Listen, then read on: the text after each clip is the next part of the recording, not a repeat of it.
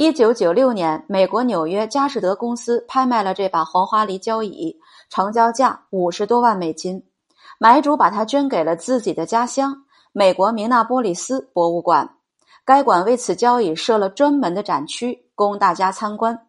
某天来了个大胖子一屁股把这个椅子坐塌了。